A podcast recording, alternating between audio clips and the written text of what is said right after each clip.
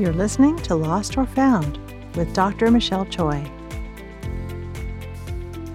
The contents of this podcast and website are for informational purposes only and are not a substitute for professional medical advice, diagnosis, and or treatment. Always seek the advice of your physician or other qualified healthcare provider with any questions you have regarding a medical condition and before undertaking any diet, dietary supplement, exercise, or other health program. Welcome to Lost or Found. Today I'll be speaking with Joey Wolf, the owner of Paradigm Sport here in Santa Cruz, about his own journey and the impact of exercise and movement. It's a super interesting conversation, so stay tuned. I've never heard of the phrase being grounded until I moved to California. I had just finished my training in the hospital, and perhaps it felt like emerging from the period of scrubs, neckties, and white coats to the period of a lot of yoga pants. I didn't even own yoga pants prior to moving to California. I wore granny shorts. But as I emerged from the walls of the hospital into the world, the term being grounded would eventually be something that would shape my life and perhaps feed my inner hippie. I'm from the East Coast and an immigrant. Hippie to me was Woodstock, the music festival that occurred in the late 60s. My time prior to moving to California felt like survival. Emerging from my family, dealing with the doubts that I had about myself in college, trying to get into medical school, getting into medical school, and then dealing with my doubts as a medical student, surviving the hell called residency, always afraid that I've done something wrong to accidentally hurt someone, barely eating and sometimes not urinating because I was so dehydrated, falling asleep at bars in the midst of dinner, sleeping in windowless call rooms in the large hospital, trying to close my eyes but hearing the constant sounds of the hospital as I awaited the possible code blues, afraid I wouldn't make the right decisions when a person was not breathing or if their heart stopped beating. On my last day as an internal medicine resident, an elderly patient threw up on me. And during my three years as a resident, I worked out a total of three times at the 12th Street Gym in Philadelphia. Note, I lived directly across the street from the gym. I had hoped and planned to live on the East Coast the rest of my life. I had never been to the West Coast ever. Maybe I saw a palm tree once when I visited Disney World in Florida as a kid, but when my then boyfriend went on the job market and decided to take the job in Santa Cruz, California, I remember having to lay down for four hours, knowing that there would be a major disruption to the plans I had for my life. That's how I took one of the major blows in my life, by laying supine on the bed to make some sense of the shock.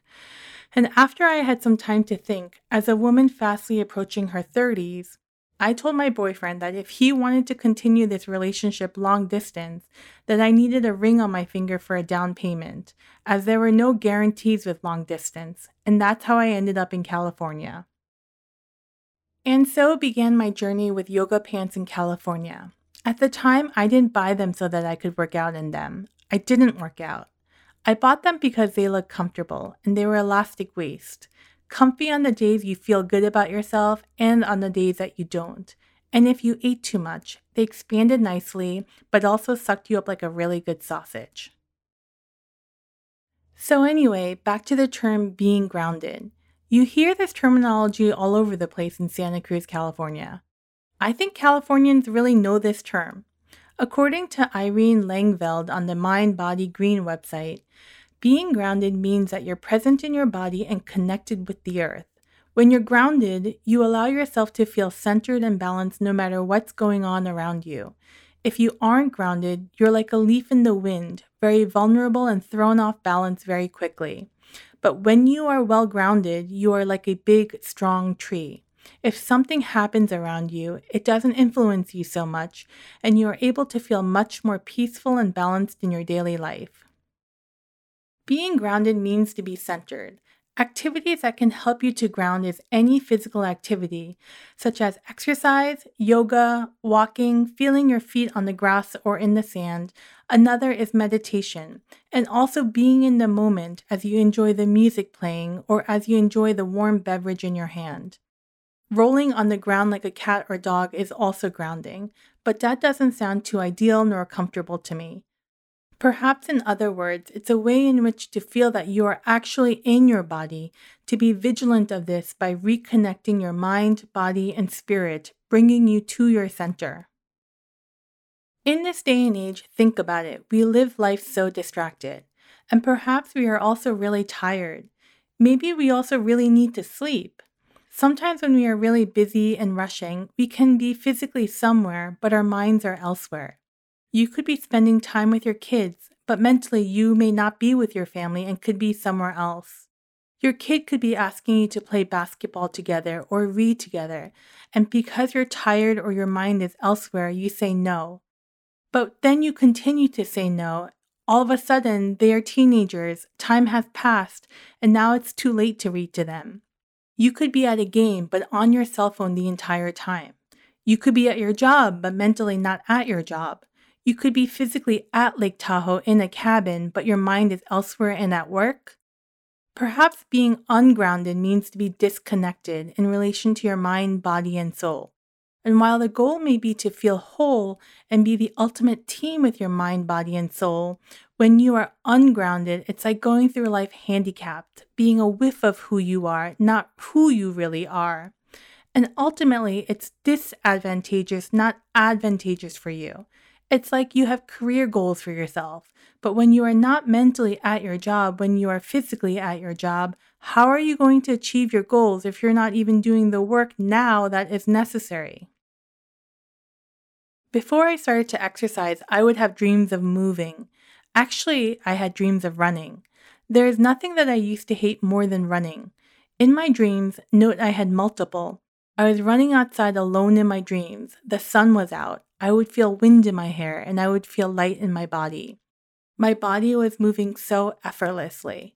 Then I would wake up. And there was one time, due to the reoccurrence of the dreams, I decided I was going to run outside. It was horrible.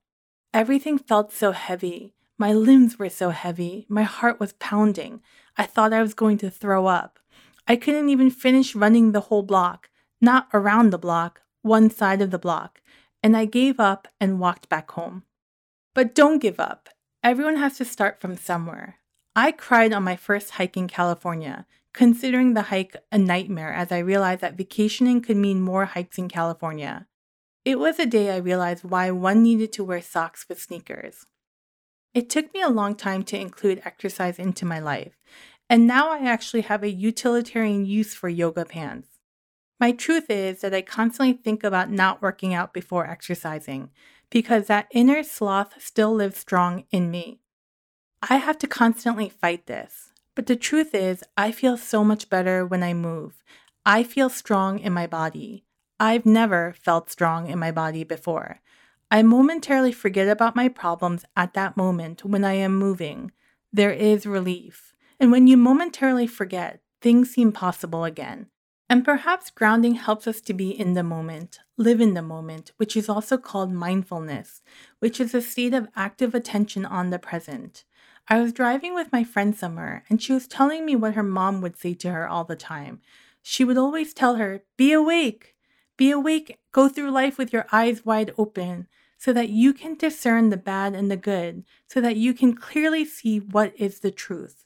If you go through life sleepy, you could be misinformed and misled. I thought that was such awesome advice. Be awake! Hello, folks. Thank you for tuning in today.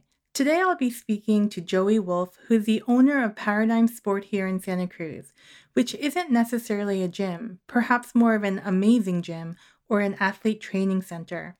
Joey is a lifelong athlete, and his talent and passion for baseball took him to the professional level and was a professional baseball player for the Toronto Blue Jays minor league team.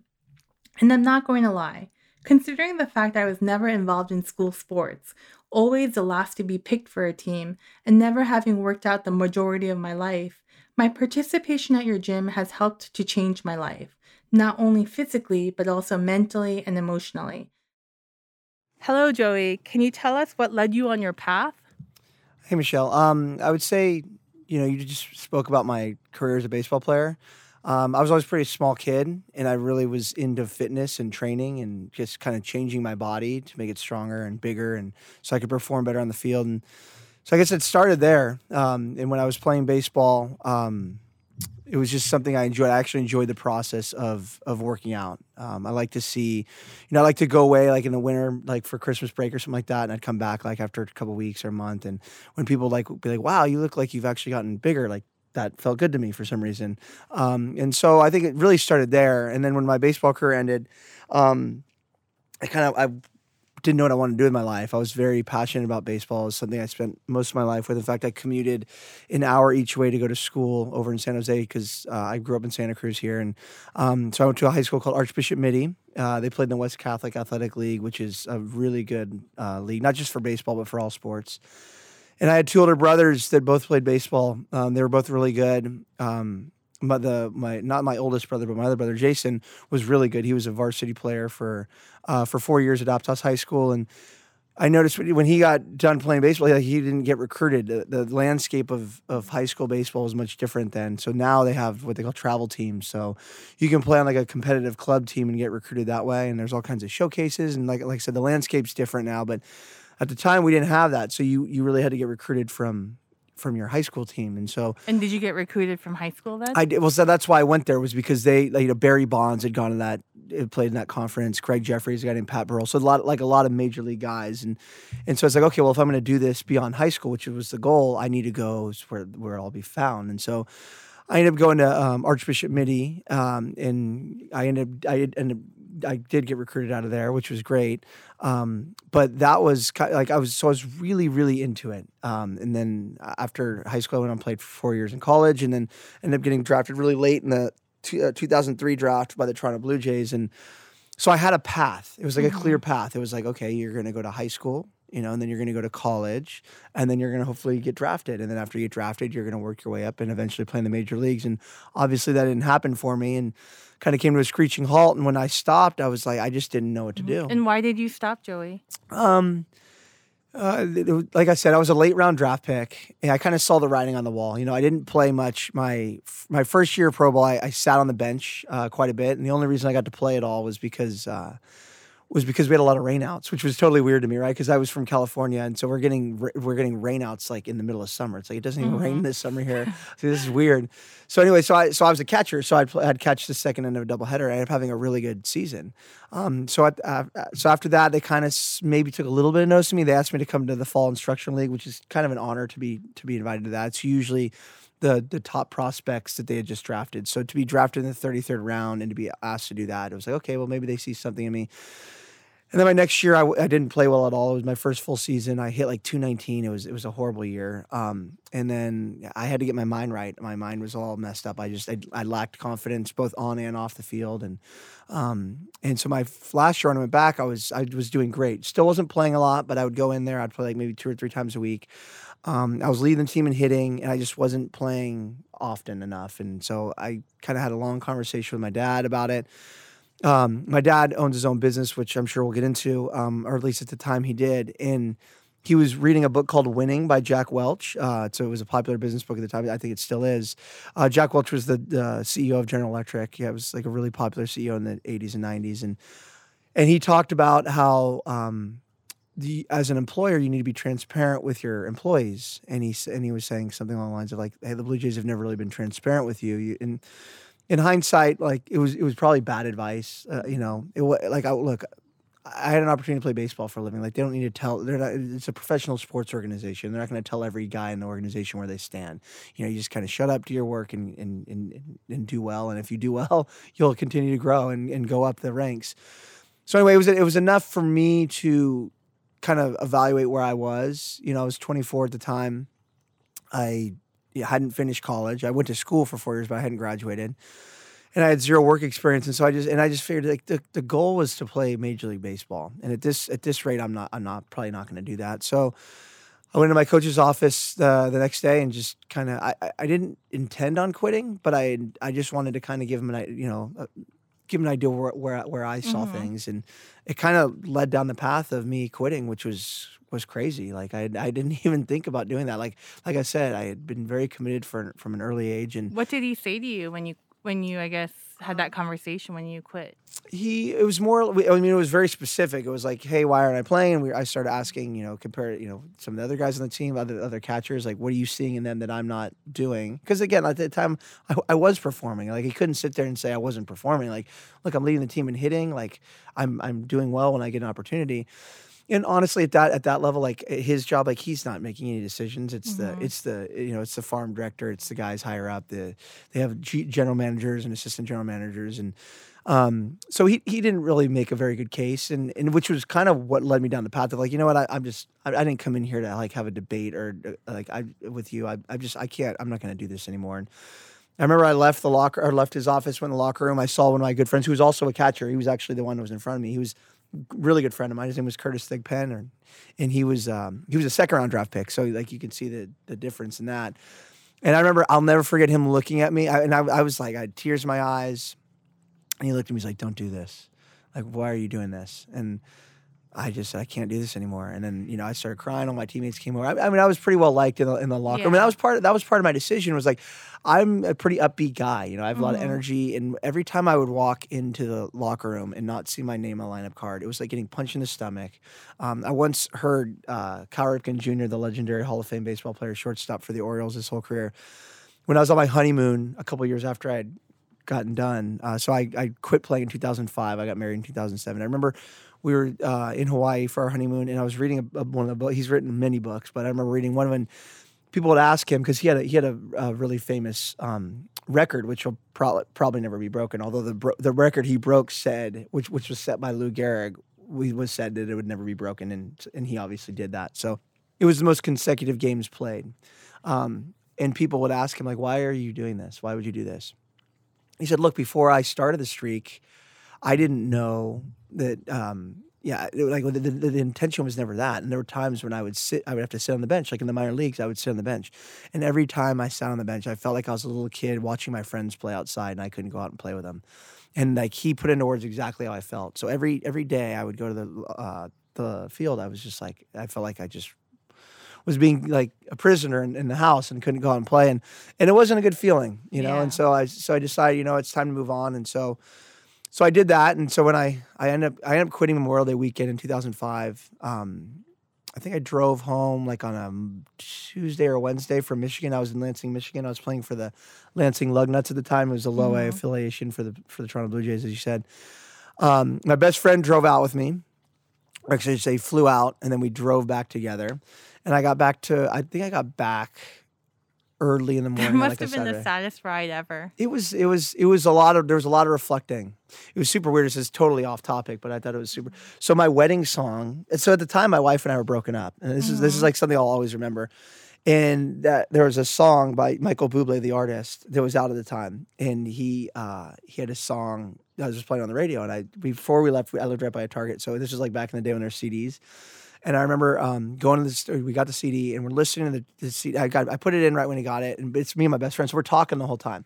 And there was one time where he fell asleep on the ride, and there was a song that played. His, his song. It's called Home. I'm sure mm-hmm. you've heard mm-hmm. it and the lyrics to that song he it's like he talks about he's you know he's been on his run baby he's done he's going home and i was like wow this is like it was a, it was a powerful song because it was talking about basically his either his, his tour his career is over and he's he's going home to see his, his significant other and when I got home, I played that for Kendra. We, you know, we kind of we made up and ended up getting back together. And I said, "Hey, I heard this song. It made me think of you. Want to play it." Um, and I played, and she totally started crying. Um, so it was just a reflective drive. It was, like, and the other weird thing that happened on that drive home is I saw a kid. We so we stopped in Omaha. We stayed at Embassy Suites, and I was getting in the elevator, and coming out was a guy named Aaron Bates, who I had worked with when he was a kid. In fact, he ended up going to Archbishop Mitty High School. He was from Santa Cruz. He originally started at Soquel High School. He was also a catcher, and before he transferred from Soquel to uh, to, to Mitty, he taught. He asked me about my experience there. So he was just a kid that kind of looked up to me. I was mm-hmm. several years older than him and he was in the elevator because he was playing uh, the University of Nebraska at a, at a regional, a college regional. His, like I said, he went to North Carolina State, so they were in a regional. And I'm going in the elevator, and he's coming out, and I and he sees me. I'm like, he's like, "Oh, hey, Joey, what's? Like, what are you doing here?" And I just, I said, "I just, I just quit playing baseball." And he just kind of gave me this look, like, "Oh my god."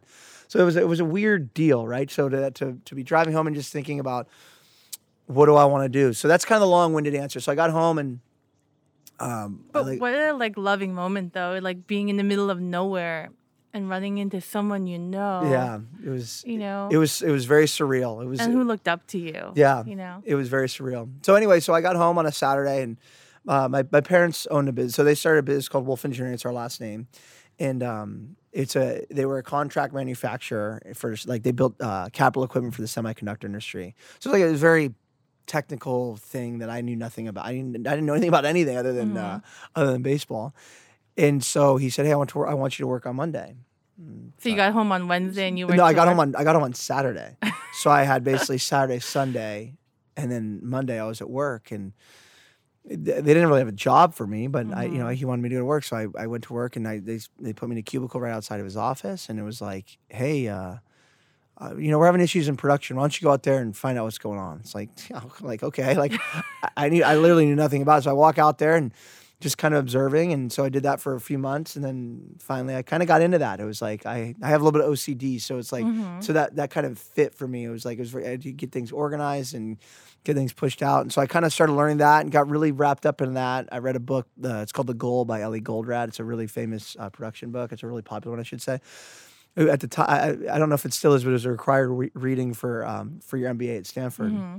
So it was, a, it was a good book, and I'd go to like conferences about throughput and production, and got really into that. And so I was doing that for about maybe a year. Um, it was pretty pretty into it. And then my oldest brother Vince ended up getting diagnosed with brain cancer. He had a grade four glioblastoma, which ironically, again a little sidetrack, my father-in-law, who is still alive to this day, had the exact same brain tumor. So Kendra and I met in two in 2000, the summer of 2000. Kendra's my wife.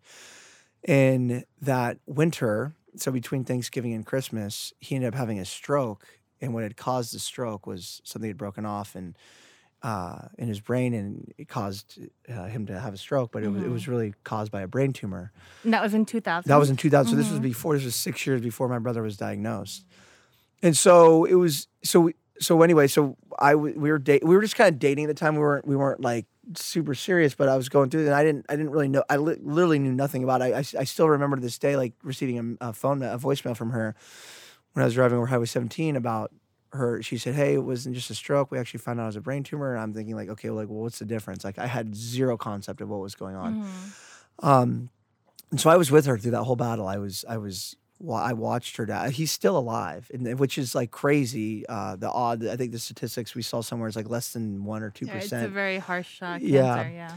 So um, I was just over at their house last night for dinner. I mean, he's still alive. He's paralyzed on his on his right side. He has a very hard time talking. Like I've never, I've had two conversations with him like we're having now. Um, I met him briefly this summer. We met, and then I met him, uh, or and then I spoke to him right before he went in for surgery. And so what happened was when they went in to get the tumor out, they cut parts of his brain that, um, you know, deal with dysfunction of his right side and his speech.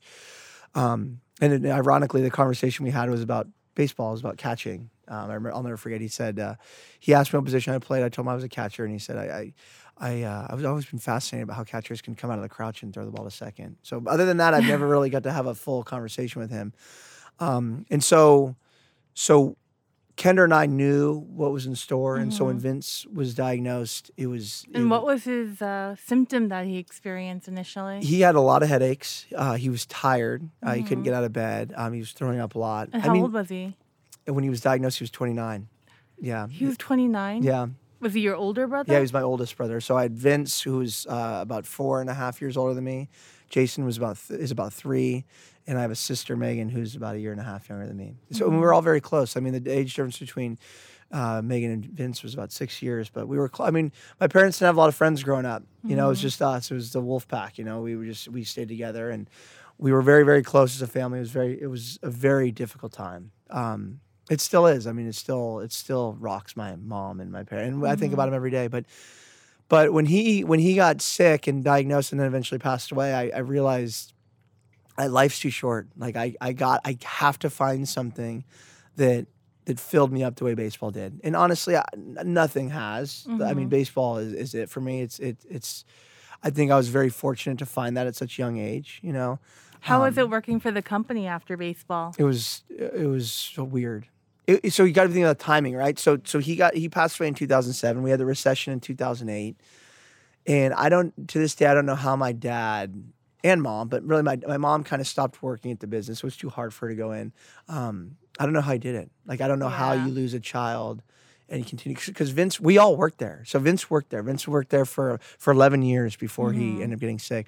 So Vince worked there. Jason worked there. My sister. It was a family business. I mean, it was a, it was a good sized business for a family business, but it was, um, you know, was, they my they they did like 110 million dollars in revenue in 2005. So it was a, it was a good big big family business and it was hard for me. I remember I must have still been working on the production floor, and I remember like or you know trying to organize the work orders and all that stuff on the floor, and I remember just crying, just being on the floor, just crying, and I was like, this is just not right.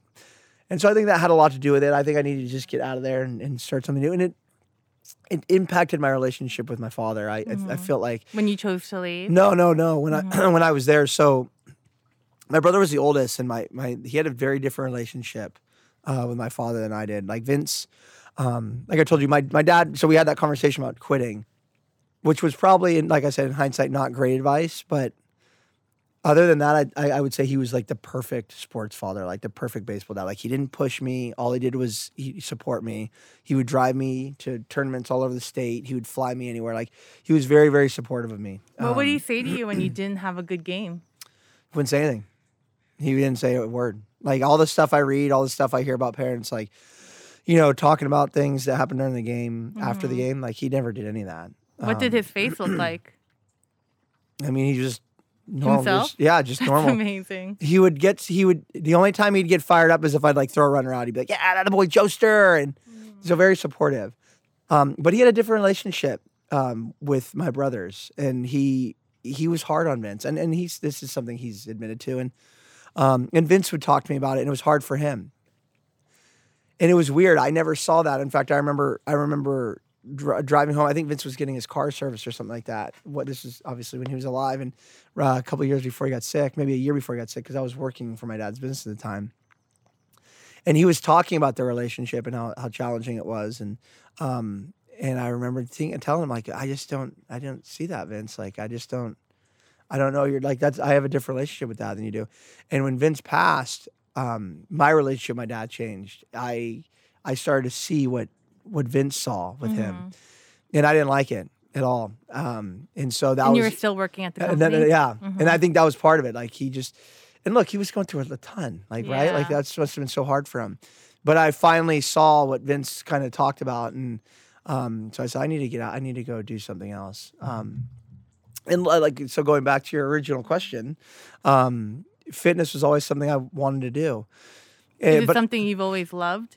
Yeah, I did. I loved. I loved doing it. I, I'm a very energetic guy. I can't sit still. Uh, sitting in a classroom was always very hard for me. Like I just, I love moving. I love, I loved playing sports, and so, um, so I thought, well, why don't I get into training? And so it was kind of weird. So I was working for my for my parents' company. My best friend actually that that drove back with me. His name was Freddie. Um, he had a brother named Eddie, and Eddie, I, I know, right?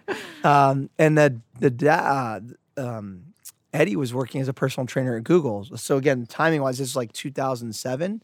So Google was like growing like a weed. It was humongous. and I remember thinking, wow, that'd be a cool job, like to be a trainer at Google. And unbeknownst to me, he mentioned something. So it, when you at the time, and I don't know if it's changed, but you're you're you're a contractor. You work for a separate company. So the company called Plus One was the one that had the contract um, with Google. And so he mentioned something to his manager at Google and said, "Hey, I've got a friend who super into fitness, is really good shape, loves to, you know loves to work out, and is very hardworking guy. Like he might be interested in a job. Like I have no idea to this day why he said that or why he did that, but Freddie called me and said, "Hey, Eddie got you an interview if you want to come come work for Google as a personal trainer." I said, "Yeah, that sounds amazing. I mean, all this free food, all the stuff they're doing over there, sounds great." So and I, you know, sometimes I wonder is that that- that's one of the helpful things when you're kind to someone because someone will remember you Uh, yeah. and throw you out a bone, you Right. know, and that kind of kind of led you on your path again. Yeah, I mean, it was a total. I was a total because I, I wasn't certified. I didn't never Mm-hmm. express to Eddie that I was, you know, looking for something, and so I went in there for an interview, and they they liked me, but I, I wasn't certified. So like, hey, you can come work here. You can come work the front desk, and just kind of work until you until you get your certification. You can, um, you can, you know, you can come work here, and so. So I said, great. And so I started working there part time. I was working for my parents full time at the at their business, and then I was going to school part time. So I was working a lot, um, with the hopes to eventually become a trainer. And I don't know that having a facility at the time. I honestly can't recall if, that was like the end end goal for me. Um, I knew it became the, I know it became the end goal, but um, so I did that. So I did that for you know several months, maybe a year or something like that, and then ended up getting certified and started training there. And then eventually, you know, I'd been commuting my whole life. I'd been doing that that Mhm. hour long commute every every day um, since high school. And the goal for me was simple. It was like, hey, I want to, I just want to work and live in Santa Cruz. Like that's it. I just so in 2010, that's really when I kind of cut the cord with um, San Jose. I think I was still maybe doing a couple clients at Google. I think I stopped working at Google at that point and was working at a place in Mountain View called Evolution Trainers, which is a great gym. It's a independent, it's independent contracting gym, um, and it's it's in Mountain View. So those some of those trainers can charge like 150 dollars an hour. Um, so I was, I was training one client at that time, but the goal was like, okay, you're cutting it off and you're going to start this in 2010. So that's essentially when Paradigm Sports started was in January of 2010. Um, and so I was Did working. fitness always feel right for you? Yeah.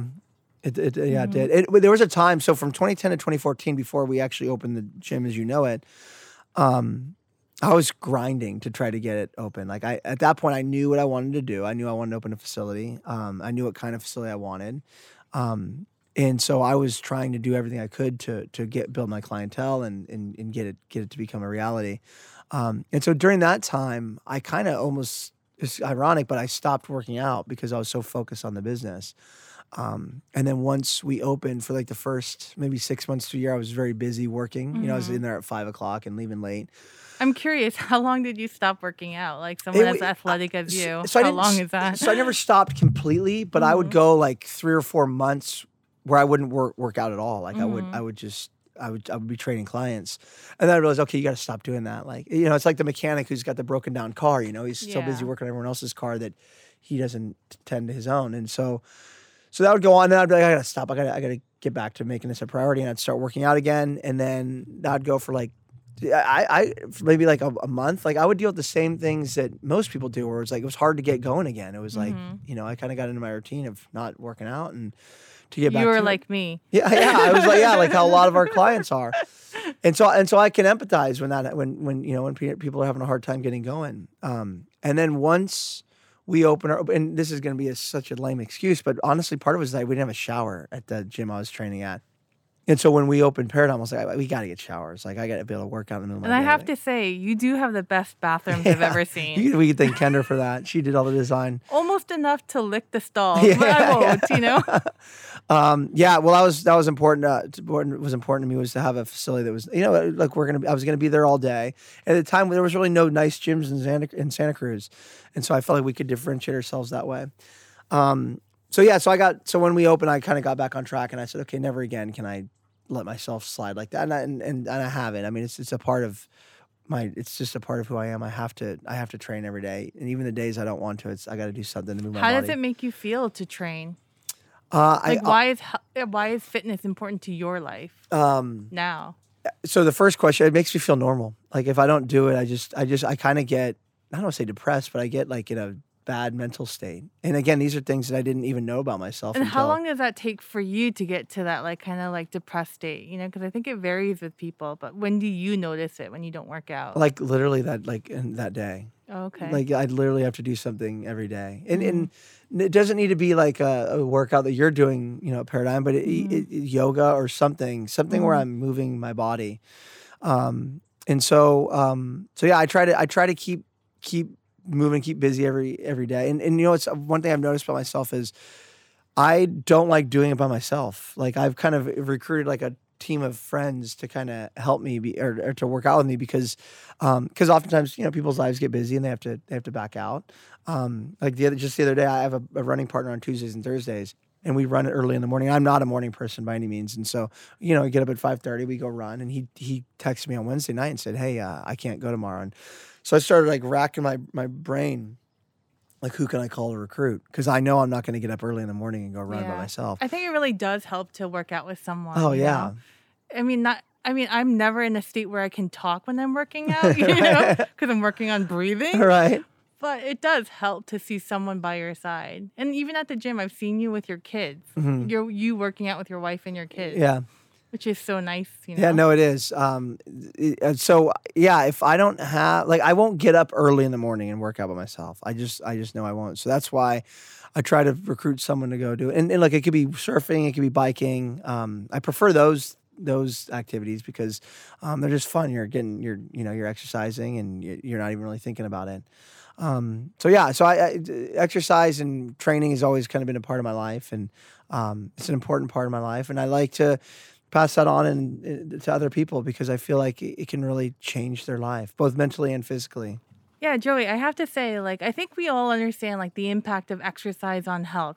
We know that it, you know, it helps with weight loss, it decreases high blood pressure and high cholesterol, improves circulation, you know, strengthens the heart. But I think there's like a almost like a bigger impact of exercise on health, and I think that's like really how you feel in your own body. And I don't think I ever noticed it until I I went to your gym. And initially, like your your gym is actually the first gym I've actually honored, you know, in mm-hmm. terms of I paid for the membership and I actually went. You know, mm-hmm. other gyms I really never continued to go to. I actually think I initially went because I was paying so much, like I was mm. being cheap. I felt like I needed to get my money's worth. right? I have to say, after two months of working out, I didn't realize how badly I was feeling until two months out. You mm-hmm. know, I was so used to stress my whole life and I never really moved that after two months of working out consistently at your gym, I realized that pain I was feeling was gone. Mm-hmm. Like that feeling in my chest, like the heart palpitations. Mm-hmm. And I had no idea how stressed I was until like I went consistently to your gym and I really have to say it's been like mind life changing for me. Yeah, I, I, I think that's common with a lot of people. You know, we, we were talking about Vince earlier. I when he when he got diagnosed, I, I was trying to wrap my brain around what was happening. You know, like he was so young, and just you know, like inherently, I just started. I started going running like late at night. It was really a weird way to deal with it, but And how um, long would you run? It, it just depended. Like maybe usually like an hour, maybe two. I would And just you never really ran before? no, I mean I would run, but I would I wasn't a runner, but no, Mm-hmm. and it was it was just a way I dealt with it. You know, all the stress, all the anxiety, all the unknown, all the all of those feelings. I just my body felt like moving, Yeah. and I would go run late at night. It was weird. It was like Mhm. 11:30, 12 o'clock at night, and I would just go run from my house, and I would run down the beach, and I would just sit there and reflect. So I think that and what would you think when you were running, or did you think nothing? no, I would think. I'm always thinking. I, I Mhm. never stop thinking. Unfortunately, I, so I meditation would be good for me. Because I think Uh, running's kind of like a form of meditation. I- for sure it? it was, and and so I, I I would think about a lot of things. I'd think about you know my father-in-law. I would think about, um, I would just think about him and his kids and the relationship that I would want to have with his kids. Because again, we knew Kendra and I knew what he was up against. Yeah, he didn't, and he was him and his wife. His wife's Teresa. They were he fought man. He fought hard. Um, but I would think about uh, just what would life be like without him. Um, I try to imagine that. And so, bring it back to your point, like, yeah, I think that uh, there's a ton of people, especially in the Bay Area, that are stressed out, especially now with everything that's going on with COVID. Um, there's a lot of stuff, and I think it's a good way for people to to to cope with it. I- I think a lot of people don't realize. Obviously, people get the benefits. They understand the science that, like, okay, yes, exercise Yeah. is good for me. But I think mentally, psychologically, I don't know that, a lot of people do see that. Hey, not only going to transform my body, it's going to help me physiologically, uh, with mentally, with my with what's going on, my neurochemistry, and and not only that, like you, I, we see people's bodies change, right? Like they, we've we've had several clients and just complete body transformations, and what that does to their confidence and how they in their self esteem and um, all of that stuff is such a positive. But it's funny, anything in life that's worth doing is hard. Exercise is hard, you know. It is, t- yeah. Training is hard, and um, but it's worth it. And I think what what I what I see with a lot of people is they kind of get in that contemplation, pre-contemplation kind of mindset, and they start thinking about what you know. The, the, the, I this is my life now. This is not where I want to be. I want to start doing it, but it's very hard for them to take that step. It's the same thing I was just talking about when I was having a hard time when I was you know building my building my business and and I kind of fell out of the, the, the rhythm and the pattern of getting in. Um, but once you get into it and you can stay, you, you mentioned two months for you. I think it's like kind of like that two month, maybe, you know, 12 week kind of. I mean, this is something where like I was having anxiety at my job Mhm. for li- literally two years, and you just stuff it back, you stuff it back. Right. But then, you know, you realize maybe, oh, you think that's normal. And after, you know, I think fear or stress is good to a degree because if there's a bear behind you, you have to get the hell away. Right. You know, you have to run away. Right. However, that's a, you know, sympathetic nervous system. You know, if you keep on living in that stress mode, that's when it's not healthy for you. Right. Like there was a time when that stress would decrease, but I think in our society right now, stress is so rampant. I mm-hmm. really believe stress is an epidemic. I'm not like you, you know, like I never worked out until like late in my 30s. And for me, I have a great love of the sofa. However, you know, and there's times when I really have to force myself to to go to class because you know for me i think the magic number for me is i don't need to work out every day maybe i need to move but maybe like four times a week is when i notice that my mind is okay and every time i go i really think this oh god i can't and then after an hour of it you come out and you're like holy shit i did it. I survived. And i think that's a powerful feeling. Even when you're not doing well or you're really stressed or things are really bad to know at the end of that short period of time you've done something. Kind of like a like it's mental emotional and physical. Right. Yeah, no, I, I think that for me, it's, um, and for a lot of our clients, I think that a lot of people want to be the person, the type of person that works out. It's just hard to make that step. And um, for me, I've always wanted to be the type of person that woke up early. Um, but it was hard for me, and so I kind of I had to figure out a system that worked for me. And I knew that if I was um, making appointments with friends to work out um, early in the morning, I couldn't stand them up, and so I would so I so I, I created like behaviors around the type of person that I wanted to be until I became that person, and um, I think that that can hold true for a lot of our you know the people that come into to, the, to our gym. Like people they they reach out to us because they they want to make a change. They just don't know how. They almost need it at that moment in their life. And i think the truth is you don't really feel better after one i don't know workout no, definitely you know not. No. it's like you actually feel worse. Yeah, You feel, you feel you know, you're tired, you're sore, you know. yeah and i'm not gonna lie like at your gym i did have pain for six months you know Right, but after a right. while you're like it's like almost like a good pain that, Right. you know you're getting stronger you know i remember when you were doing your um there's like that preliminary at your gym Your where assessment, yeah. Mm-hmm. you're the assessment you know and i came in my crocs without socks on i had no idea i'd be doing what's the you know the Versa climber. the Versa Yeah, yeah. climber or the rowing machine or holding a plank for two minutes, and I did it in my Crocs. Cause, and then I was thinking, "Holy shit, what did I get myself I gotta into?" say, you know? I gotta say, good for you for sticking it out. Because honestly, we've I've had to tailor that assessment process back um, because our head strength guy Tanner helped me create that, and I we lost a lot of clients with that because it's hard. Oh, really? Yeah, no, I would we would do it with people. We would take them so. We would, you know, as you know, you know, you we'd, we'd be doing planks, we'd be doing carries, we'd be doing, uh, we'd test for pull ups or TRX rows, and the Versa climber and the rower. And it got to the point where it's like, why are we doing this to people? Like, this is their 1st day. This is going to totally intimidate them. Mm-hmm. I Like, guess that makes sense because they're already probably feeling bad about themselves, yeah. and if they feel worse, yeah. you know, And so it was. So before they learn to feel better. Yeah, so I, I I've cut that. So the fact that you did that and and it was hard for you and you stayed through stayed with it, that's that says a lot about you because I um I just feel like we want people to like it's going to be hard. Like, we just want to welcome them in and get them. I think, but part of part of what I liked about the, that assessment process in a way was because it kind of gave you a look into like, hey, this is this is kind of what we do here. Like, this is either going to be something you're into or not into.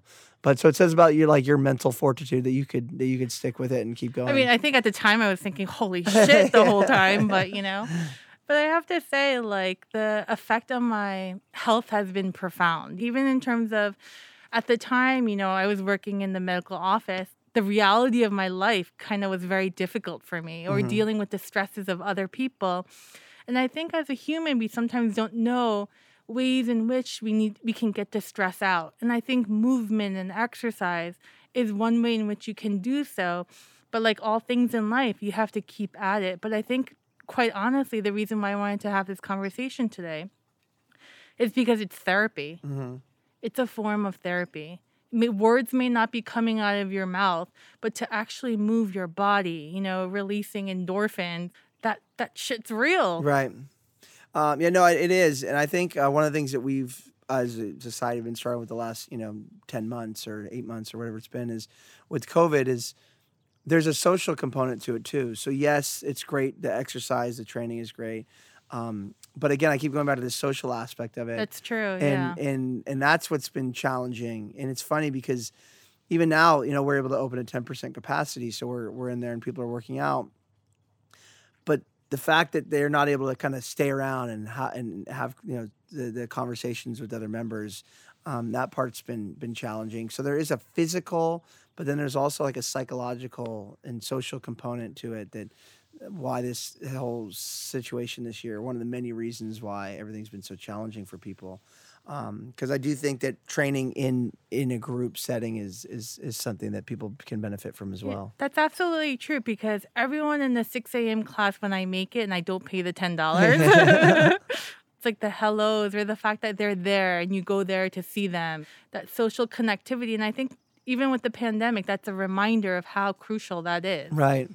Yeah, that, that six a.m. class is is a is a great group, and I, I feel like it's funny. They're probably of all the all the classes we have, they're very consistent when they come in, and in terms And of of all ages, too. yeah, Which is wonderful. Yeah, and a lot of them are you know they're they're working professionals, so they got to get in and get it done before before uh, before work. But um, I think the the the goal always for me with it was to be consistent, to make sure I'm training at you know at least five times a week. And um, it's funny how how many people come in and are just super consistent with their with their program, and um, and you and you kind of can see in other areas of their life they're like killing it in other areas of, li- of their life as well. So I do feel like it helps uh, helps people become more productive throughout Or the day. idea of just not giving up. right.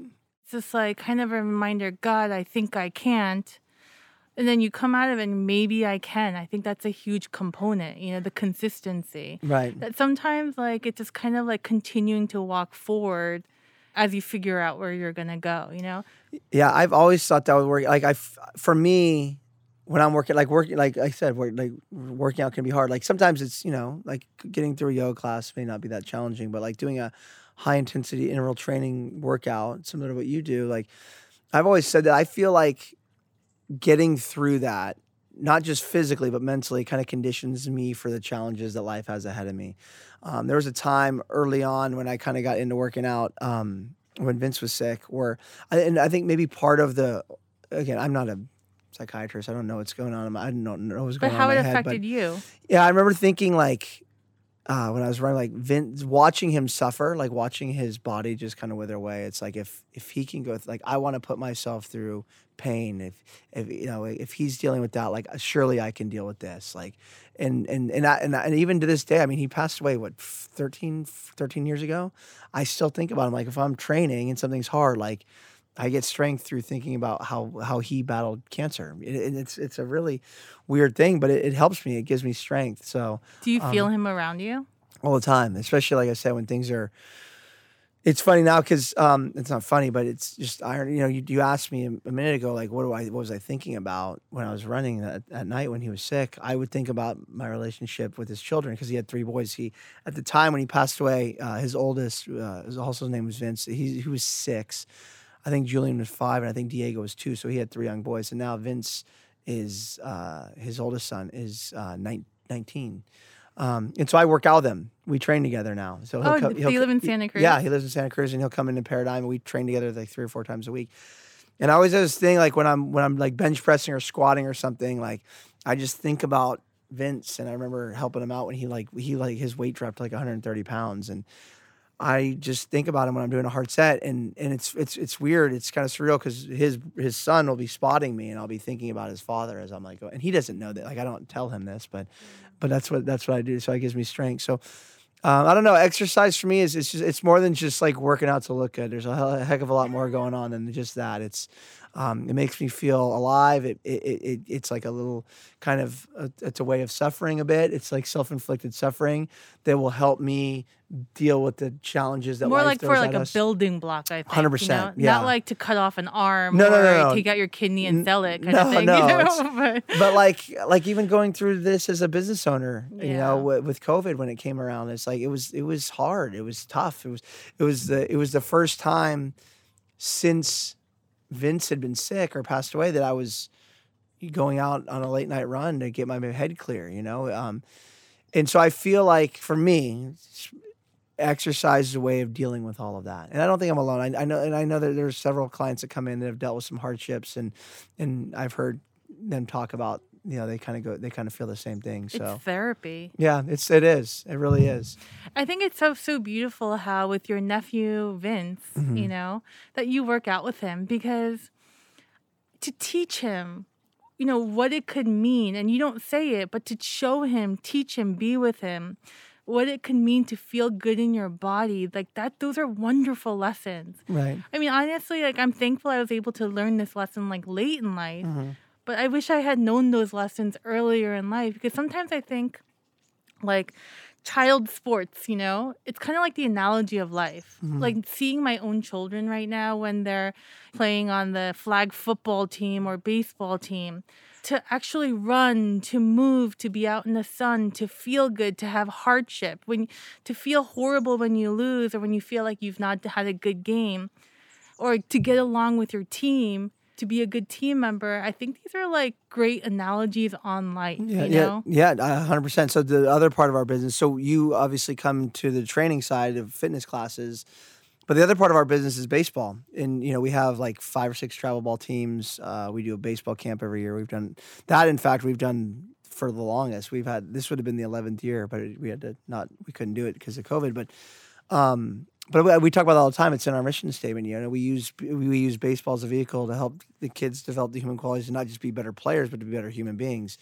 And that's what I love about sport. I feel like it really helps kind of instill is how to be a good teammate. You know, how to work hard, how to have discipline.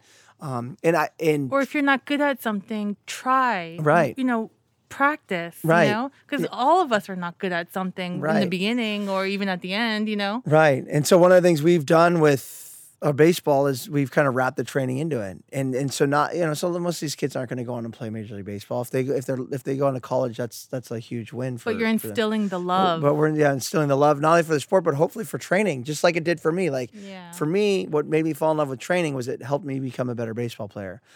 Had ba- had training not helped me become a better baseball player, I don't know that I would have got into it with the you know with the same rigor that I did. Um, and so I'm I'm just uh, I'm just try I, don't know. I guess we're just trying to pass that along to the to the youth here in Santa Cruz and the kids that are wanting to play baseball. Because I think we should all remember, except for me, because I never had that experience, but most of us, I think, Mm-hmm. have played childhood sports. How you felt when you were playing like that, how you felt when you were doing something you loved or out on the field, you know? Right. Because life is so stressful for right now. And I think a lot of people don't work out as much as they should or don't work out, you know? Right. But to remember how you felt when times were better, I think it helps a lot. Like even in your like middle age or if you're in your 50s or 60s, you know? Right. To remember those lessons that we've learned that we carry. Like how did you feel then, you know? Right. And I don't think we should stop. I think it's critical to health, but also the way exercise impacts the mind, Right. you know, and stress is such an epidemic. I think it helps a lot. I do too, especially now. I, I was listening early on um, when all this thing went down and with the COVID, and they were talking about like the next epidemic is going to be like a mental e- epidemic, and It um, already is. We're just not saying yeah, it. You know, the stress epidemic, I think pandemic made it worse. mhm, But if you see people like they're so stressed, like Mhm. I see them in the enclosed office, mhm. and perhaps that's what also led me down this path. I didn't feel like I was doing enough in the seven minutes that I had with them Mm-hmm. in the enclosed office because stress is an epidemic. right, It forms, it shows itself in many different ways. You, your stomach hurts, you're having depression or more anxious, you're having palpitations, or your heart hurts. It shows in many different ways. And I think it's been going on for a long time. But the pandemic certainly has made it worse. right, yeah. Say that again. like all like all things like i mean isn't right now the time to perhaps reflect and hopefully try to survive you know Yeah, all of us Right. And perhaps modify how we want to live Yeah, and we talk, we do that like you were talking about the assessment process earlier. Like we, when one of the things, one of the questions we ask is, you know, um, on a one to ten, how stressed are you? Because stress is stress. You know, ex- whether it's exercise induced stress or, you know, stress from uh, living through a pandemic or whatever the case may be. And it's important that we meet our, you know, meet our clients where they are because um, you can't just keep piling stress on top of stress. So. Um, you know, for some people right now, maybe the best thing for them to do is to, you know, just either go on a long walk or do yoga or stretch or whatever. It may not be doing some high intensity interval training. You know, uh, for others that But that, something every day. yeah, something, yeah, Yeah. something where you're moving your body. And people always say this, like, oh, my tolerance is so high. Okay. So if you rate your stress four out of 10, but it, in reality, it's nine out of 10 for someone else, Right. that shit's still bad. Right, you know, like, right. It's still not good. You know, Right. just because you learn to live with it. I think learning to live with bad things is never really good if it doesn't go away, Mm-hmm. you know? Yeah, I agree. So Joey, my husband is a little league coach for like our daughter and our, our daughter now, but for our son as well. And you know, he goes to like the, I guess the coach training prior to when the season starts. And they say for a lot of kids, their little league career ends in the car. hmm How do you feel about that? I think it's true. I think it's sad. Um, and look, uh, being a parent now, so I have an eight-year-old son and a five-year-old son, um, and I, I, I get it from a different vantage point now that I'm a father. Um, when I, because I've been doing this for a while, coaching, and I never got it. I never understood like why are parents that way. But I feel like it's a part of it's. It's like parents feel like their their son or daughter's performance is a reflection on them, and the reality is it's not. You know, it's not. It's like Or maybe even do you think there's a component of living vicariously? Oh, I think yeah, I think there's that for sure.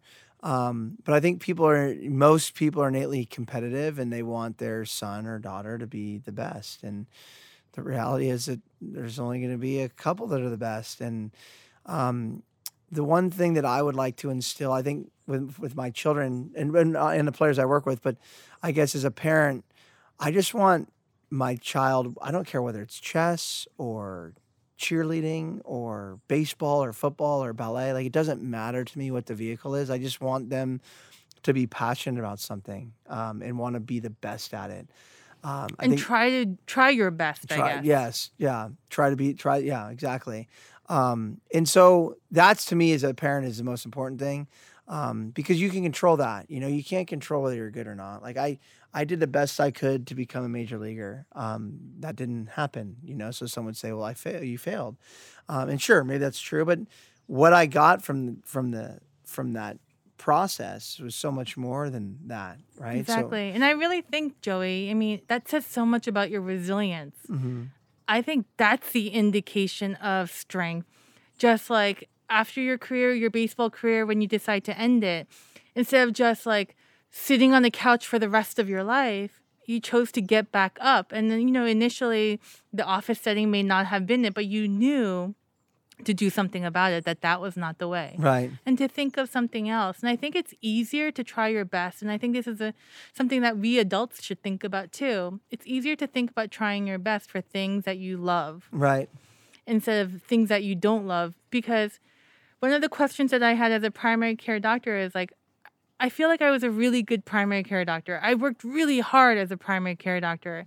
But I was wondering at the end of the day, why am I working so hard at something I don't even love? Right. You yeah. know? So yeah, What would happen if you worked hard at something that you do love? Right. I think I think it's important that we all live our our race, our journey, you know, and and, and not try to f- live somebody else's. Um, and my parents never put a lot of pressure on me to, to do or become anything. It was just, you know, they. I think what my parents did for for me and my siblings was they just they modeled the behavior they they want you know that they wanted to see out of us, and that was you know that was work that was a work ethic.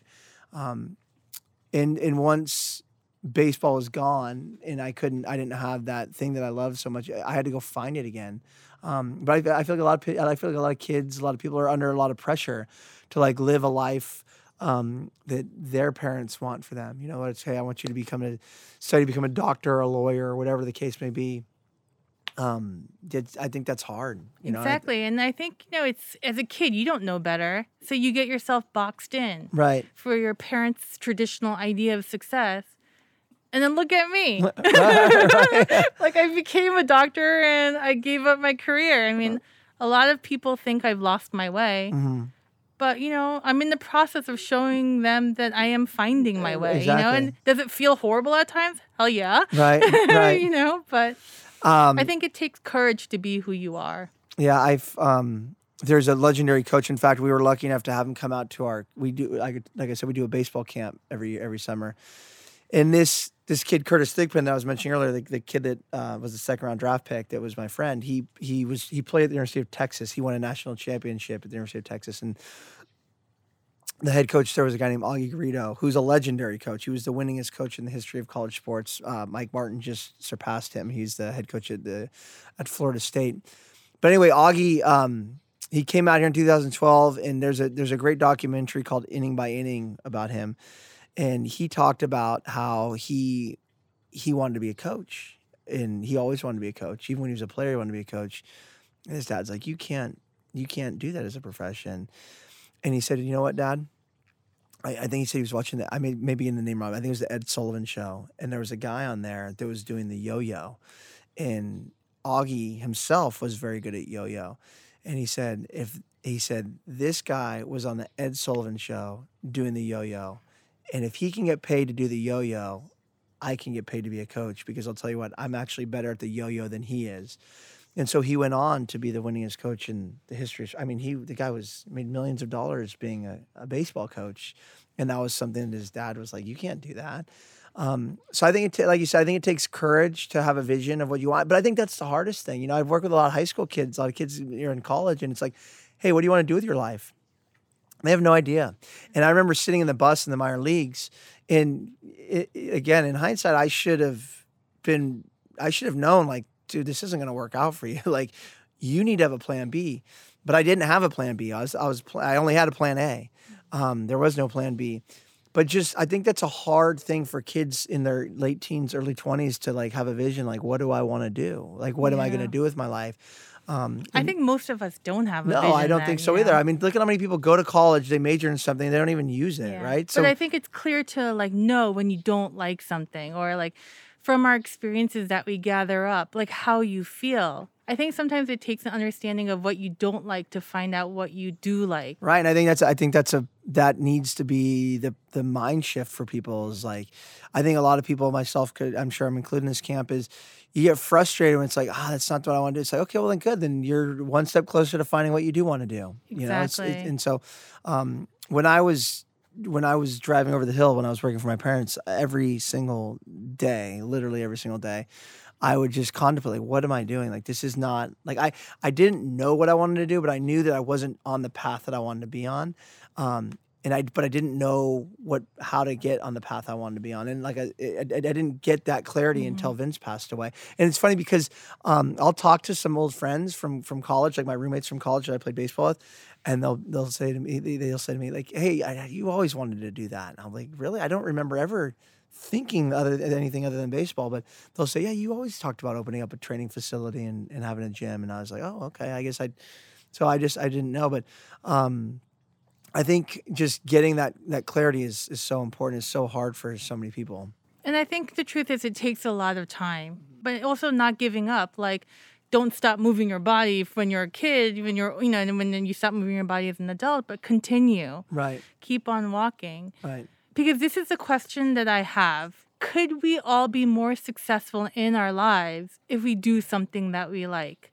And I'm in the process of answering that. I have no idea, but mm. that's what I'm wondering. Could we be more successful in our lives if we do something that we love? I think there's no doubt, right? I think, yeah, I think as long as, I mean, instead of being boxed in, you know? Yeah, absolutely. Working in a cubicle, kind of getting an idea that there could be the sun outside, you know? But, right, you know, right. just like looking at a wall and right. a computer.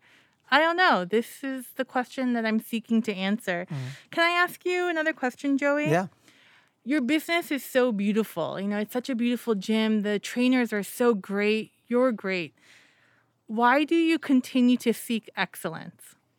I don't I don't really I don't know. Um I just I feel like that's how I've always been, and, and I and I and I don't know if it's something that my parents modeled. Um, if it was trying to keep up with my older brothers, I honestly don't know what it is. And look, it wasn't. It's, it hasn't always been in all aspects of my life. I think I feel like it's grown to that where I'm trying to be the best at everything I do.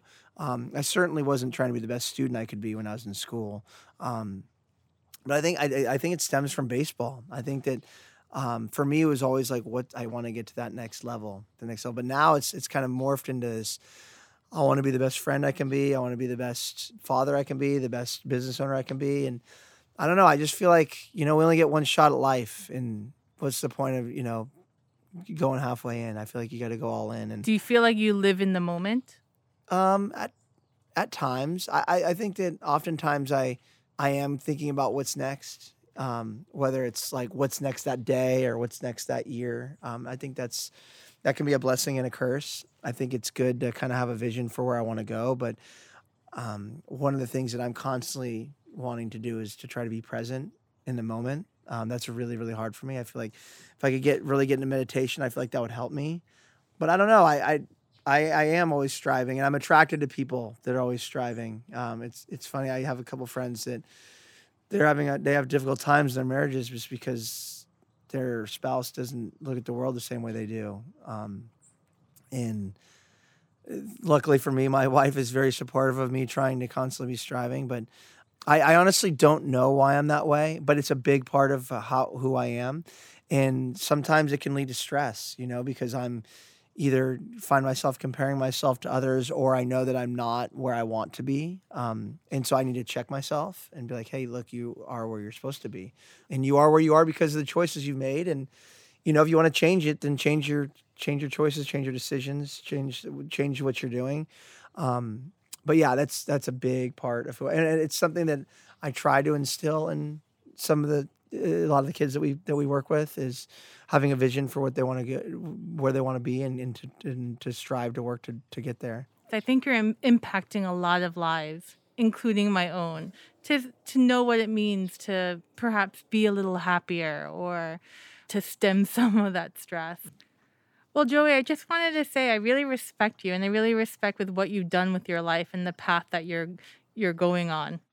Thank you. I that means a lot to me. I appreciate that. Um, yeah, I mean, I'm, I'm, I'm, we're all a work in progress, right? um, so there are areas in my life that I'm, I'm happy with where I am. There's other areas that I feel like I have a lot of room for growth, and I'm going to continue to do it. And uh, it's funny. This is the first year, actually, coincidentally, that it's seeing as though it's been such a crazy year that I've ever actually done a vision board. Um, and I read a quote kind of towards the end of, uh, the end of 2019, and it's by Cary Grant. It's I pretend to be somebody I wanted to be until finally I became that person, or he became me. Um, and that resonated with me because I feel like there's there's so many areas of my life that I still want to improve upon. Um, and I think that oftentimes what happens is we get tripped up mentally.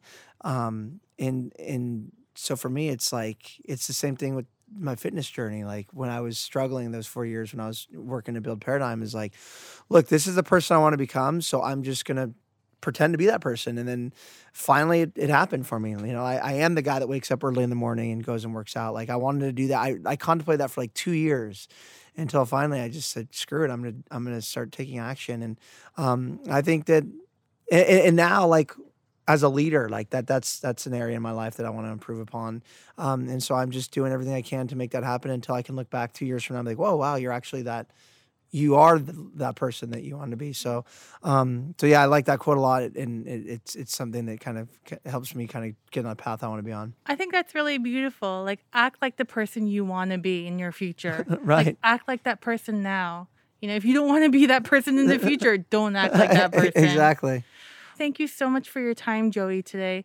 And it was a wonderful, fun conversation. And I think Vince must be so proud of Thank you. Thank you. That means a lot to me. Thanks, Michelle. See you next time on another edition of Lost or Found with Dr. Michelle Choi.